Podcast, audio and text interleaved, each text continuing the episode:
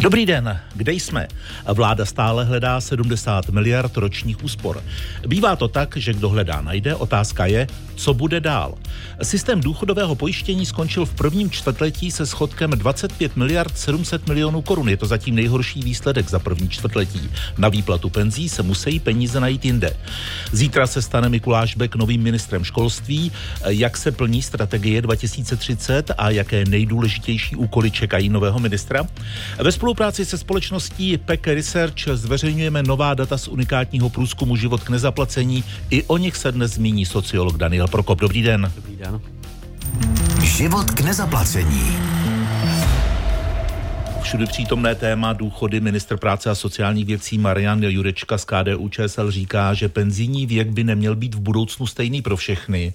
E, roli pro nástup do důchodu má hrát vývoj délky života, věk nástupu do práce i její náročnost a doba placení odvodu. V průměru by se měla starobní penze probírat 21,5 roku. Co si o to myslíte?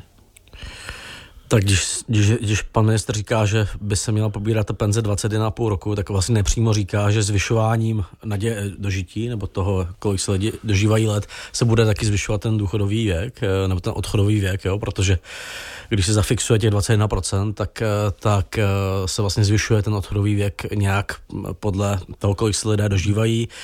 Byly tam v minulosti i jiné, jiné návrhy, byl, byl třeba návrh, byla Potučková komise důchodová, která říkala, že by člověk měl eh, v důchodovém věku strávit, myslím, čtvrtinu toho jakoby dospělého života, což vlastně rozkládá, když se vám o rok prodlouží eh, to dožití, tak vlastně čtvrtina, o čtvrtinu se zvyšuje ten důchodový věk a jenom o tři čtvrtě roku eh, to, ten pracovní, jo, takže tam jsou prostě různé varianty. Já si myslím, že pravděpodobně je to potřeba. Byl bych hodně opatrný v tom zohledňovat nějakou náročnost profese, protože to potom rozloží takové ty výjimky, že se tam každý prolobuje, že ta jeho profese náročná zrovna.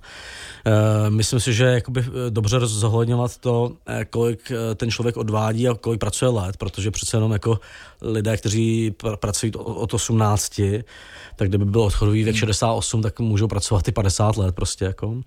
Takže, takže to je určitě dobře, byl bych teda opatrný v tom, byl bych opatrný v tom dělat z toho jakoby jediný a hlavní pilíř té, té politiky, protože ono to je opatření, které dneska vypadá jakoby přijatelně, protože nevadí těm současným důchodcům, ty už jsou důchodu, nevadí těm duch, lidem, kteří jsou před důchodovém věku, protože těch se to týkat nebude. To začne uh, se hmm. zvyšovat od roku 2030, 2040. A lidem, kteří jsou kolem 40, ty na to ještě tak nemyslí. Jo.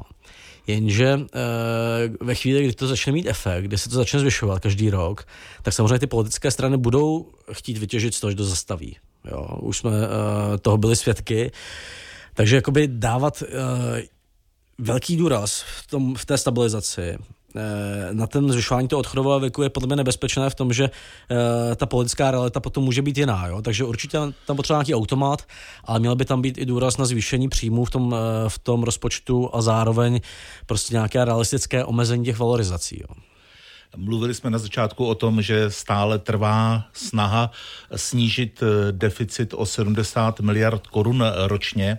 Ono existuje takové sousloví eh, v podobných situacích. Ostatně zažili jsme ho třeba eh, při krizi, kdy, byla u vlády, kdy byl u vlády kabinet Petra Nečase. Tupé škrty. Co to jsou tupé škrty podle vás? Tak asi ti myslí eh, Miroslav Kalousek a další, kteří navrhují, že se prostě řekne těm ministerstvům, eh, musíte uspořit 5% a oni to někde naškrtají třeba že sníží platy těm lidem, jo, a nebo že eh, nějak jakoby poškrtají místa a podobně, jo. Tak já bych řekl, že je spousta škrtů nebo úspor, které nejsou tupé a které uh, jsou naopak jakoby produktivní. Obecně jako souhlasím s tím, co říkají ekonomové, že je třeba rušit ty agendy. Eh, Aleš Roth, ekonom z, z Nervu, vlastně dá velký příklad, jo, že když máme eh, ministerstvo zahraničí vydává nějaký časopis ekonomická diplomacie. Tak prostě ať si rozmyslí, jestli ho musí vydávat a přestane ho vydávat, když tak, ale nemá cenu prostě uh, snížit těm lidem, kteří to vydávají platy o 5%. Jo? Uh, a to je takový jakoby minoritní příklad, taková, taková perlička. Ale je spousta agent, uh, které mají uh, různé podřízené ústavy těch ministerstev. Eh, třeba já vím, že eh, Národní pedagogický ústav vede takovou agendu, to se jmenuje Národní soustava kvalifikací, to byl velký plán eh, před lety, do kterého se investoval přes miliardu korun pro ty rekvalifikace, na které to mělo být využíváno, to jako využíváno moc není, tak je otázka, jestli to prostě na to nezapomenout. Nemá cenu prostě podle mě nechat ty agendy, které mají ty ministerstva a poškratat v rámci nich 5%. Hmm. Musíme hledat to, které ty agendy jsou zbytečné prostě. Jaký efekt eh, může být návrh typu zaměstnanci, plaťte si na nemocenské pojištění 1,1% ze své hrubé mzdy? Jaké to může mít dopady? To je takový fígl, prostě jak zvýšit ty daně a, a, a zároveň uh, udržet ten slib, že nezvýšíte daně, protože zvýšíte nemocenskou, jo? tak uh, o 1% zvýšíte nemocenskou, ne tu daň. A podle mě to je mnohem horší, než zvýšit ty daně, uh, protože OECD a vlastně experti českému daňovému systému vytýkají, že tam je relativně malá daň z příjmů a hodně velké sociální zdravotní odvody a nemocenská. A teďka jako zdá se, že to je to samé, že to, že to vlastně nemá smysl rozlišovat, ale pointa je v tom, že na ty daně z příjmu se aplikují ty slevy. Sleva na děti, sleva na poplatníka, sleva na hypotéky a na všechny tyhle věci. A když zvyšujete eh, tu nemocenskou, tak zvyšujete část věc eh, odvodů, na které se neaplikují ty slevy a postihujete tím víc nízkopříjmové lidi. Kdyby se o, o 2% zvýšily, 2% body, pardon, zvýšily daň z příjmu, tak to ti nízkopříjmové tak nepostihne, protože oni mají dneska spoustu nevyčerpaných slev, hmm. víc by vyčerpali slevu na poplatníka a podobně.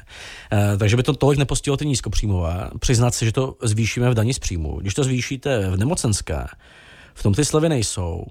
Eh, hodně to zatíží i nízkopříjmové. My jsme odhadujeme, že zhruba 4 až 5 miliard to vybere od spodních 40% zaměstnanců, těch nejchudších, tohoto opatření.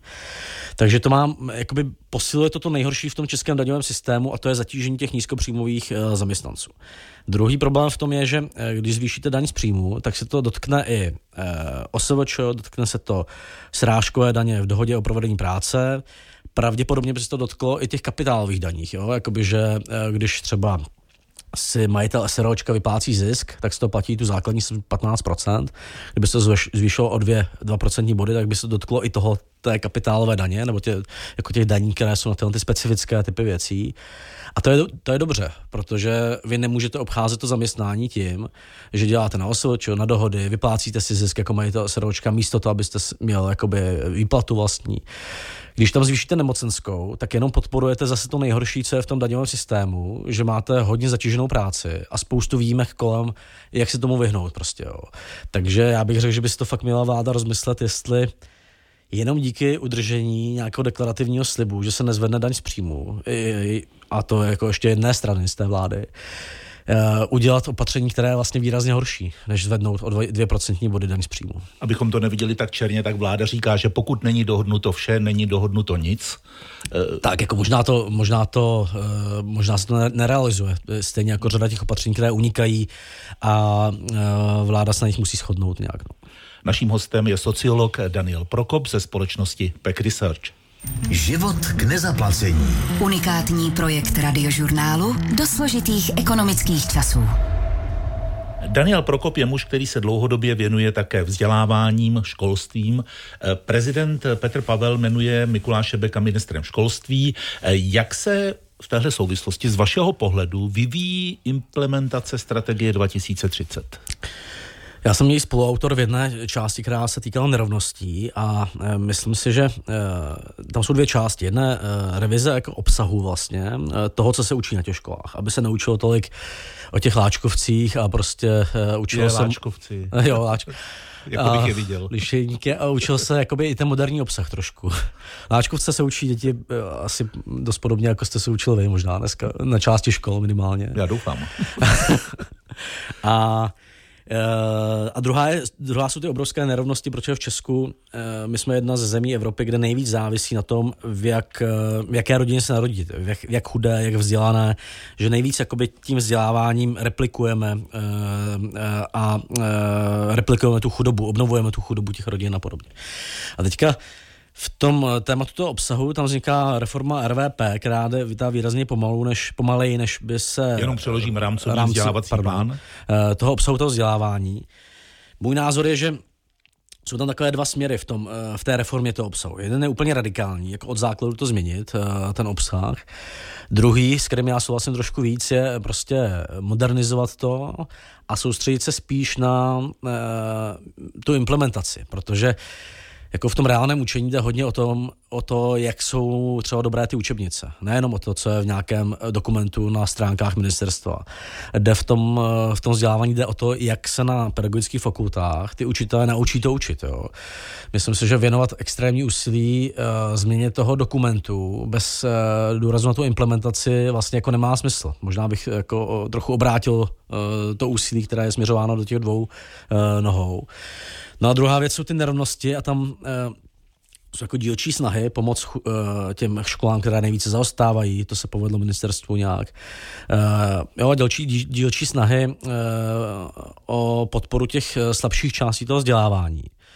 Ale to je vlastně jako největší, čemu bude Mikuláš Beck čelit jako ministr e, školství je, že ten český systém je prakticky Eh, jako nezměnitelný bez toho, že, by se, ref, že se reformuje ta decentralizace, podle mě. My, jsme, my máme 4 tisíce základních škol, nebo 4,5 tisíce, tak říká, eh, které zřizuje 2000 obcí. Eh, zhruba třetina těch škol má méně než 100 žáků. Je to prostě obrovský fragmentovaný systém do malých škol, malých zřizovatelů, které zřizují jednu školu. A teďka Eh, není tam žádný střední článek řízení mezi tím ministerstvem a těmi zřizovateli, těmi obcemi. Máme nejvíc decentralizovaný systém spolu s Holandskem uh, ve vzdělávání v Evropě. Že nejvíc jakoby, těch rozhodnutí uh, musí se dělat v té škole a tam nejméně toho řízení. No a to má jako některé pozitivní důsledky, že tam jsou nějaké inovativní školy, které jako vymýšlejí svoje věci, což je dobře. A má to jako řadu negativních důsledků. Mezi nimi to, že český ředitel je nejvíc zahlcen administrativou uh, v rámci jako evropských zemí, protože řeší všechny ty věci, které se normálně sdílejí třeba v rámci uh, okresu, tak on si je řeší sám v té škole, všechny prostě obědy, uh, účetnictví, zprávu budov, prostě jo, to je rozfragmentováno těch jednotlivých škol, takže jsou zahlceny administrativou, to vytváří miliardové náklady v tom školství navíc. A další problém je v tom, že tam existuje kromě těch pozitivních uh, změn, tam existuje i to, co jeden ředitel, s kterým jsem to diskutoval, nazývá uh, jakoby nekalou konkurencí. Uh, to, mi, to je pán ředitel z Krnova, jeden z nejlepších ředitelů v Česku, a ten mi říká, že oni se jako velmi snaží podporovat ty znevýhodněné děti, ale vlastně i v tom Krnově, což je zářný příklad prostě toho vzdělávání, naráží na to, že když se moc snažíte, tak najednou se ty děti začnou doporučovat k vám ty znevýhodněné, ty romské a podobně. Jo. A to řada škol, v Krnově se to daří nějak řídit, té obci, a řada škol prostě narazí na to, že když se snaží pomáhat těm znevýhodněným, přijímat všechny děti, romské děti, tak najednou prostě se z té školy stává ta špatná škola a ty rodiče té střední třídy chodí do jiných škol.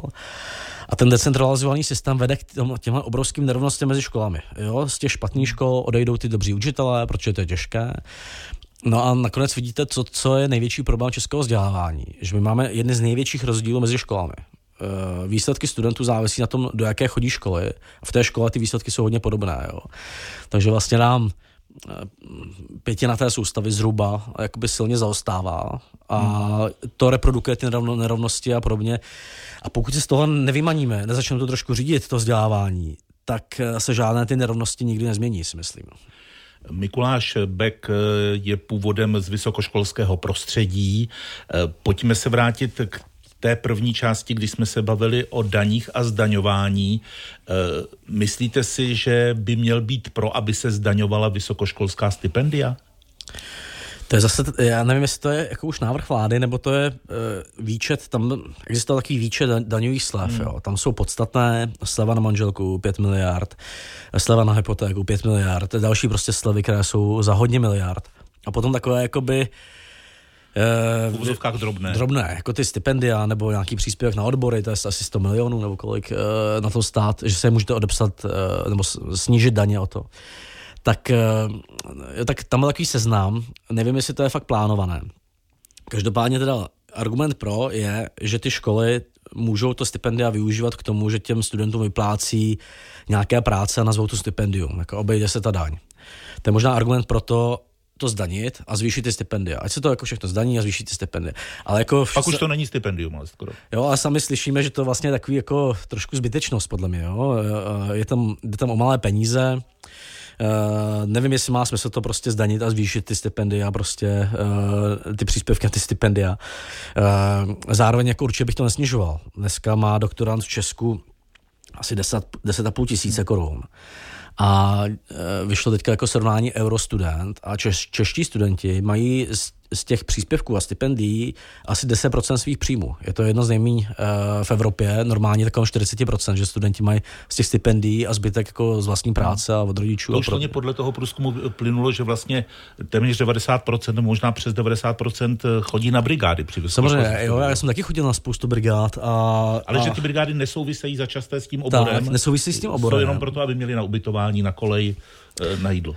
A podle mě si musíme říct třeba u těch doktorandů, jo, eh, jestli jich třeba teda nepřijímat míň, nevěnovat se jim víc, nedat jim větší stipendia, protože to jakoby vyprodukuje tu elitní vědu. Eh, ne to, že máte hodně doktorandů, kteří mají 10 tisíc a zároveň hmm. Eh, u toho pracují na 90%. Jo. Takže ty stipendia, nevím, přijde mi to taková zbytečnost, ale zároveň mi na tom jako nejvíc vadí, že vedle toho máte nevím, jestli diváci nebo posluchači ví, že na výsluhy eh, policistů, eh, lidem v celní správě, eh, lidem, kteří byli prostě ostraha ve vězeních, hasičům, vojákům, na to stát dává 12,5 miliardy korun ročně. To jsou ty výsluhy, že když odejdete po nějakých odpracovaných letech, tak máte navíc prostě jakoby e, tu rentu. To je 12,5 miliard, miliard ročně a je to nedaněný příjem, jo, to je zajímavé. A to, je, to jsou prostě mnohem větší peníze než ty stipendia. A je to, jako je to otázka, jestli by jedna část státních zaměstnanců měla mít výsluhy a já nevím, paní, která pracuje e, s mentálně postiženými dětmi nebo v domově důchodců, nemá nárok na ty výsluhy. Jo? Proč jakoby zrovna jedna ta část těch zaměstnanců má nárok na ty výsluhy? Pokud je to těmi riziky, tak tam přidejme do těch rizikových příplatků během té služby ale nejsem si jistý, jestli je ospravedlnitelné mít takhle obrovské náklady v těch výsluhách a ještě to nedanit prostě, jo. Tak eh, to je, myslím, největší otázka pro vládu než stipendia vysokoškoláků.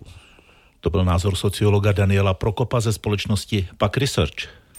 Život k nezaplacení.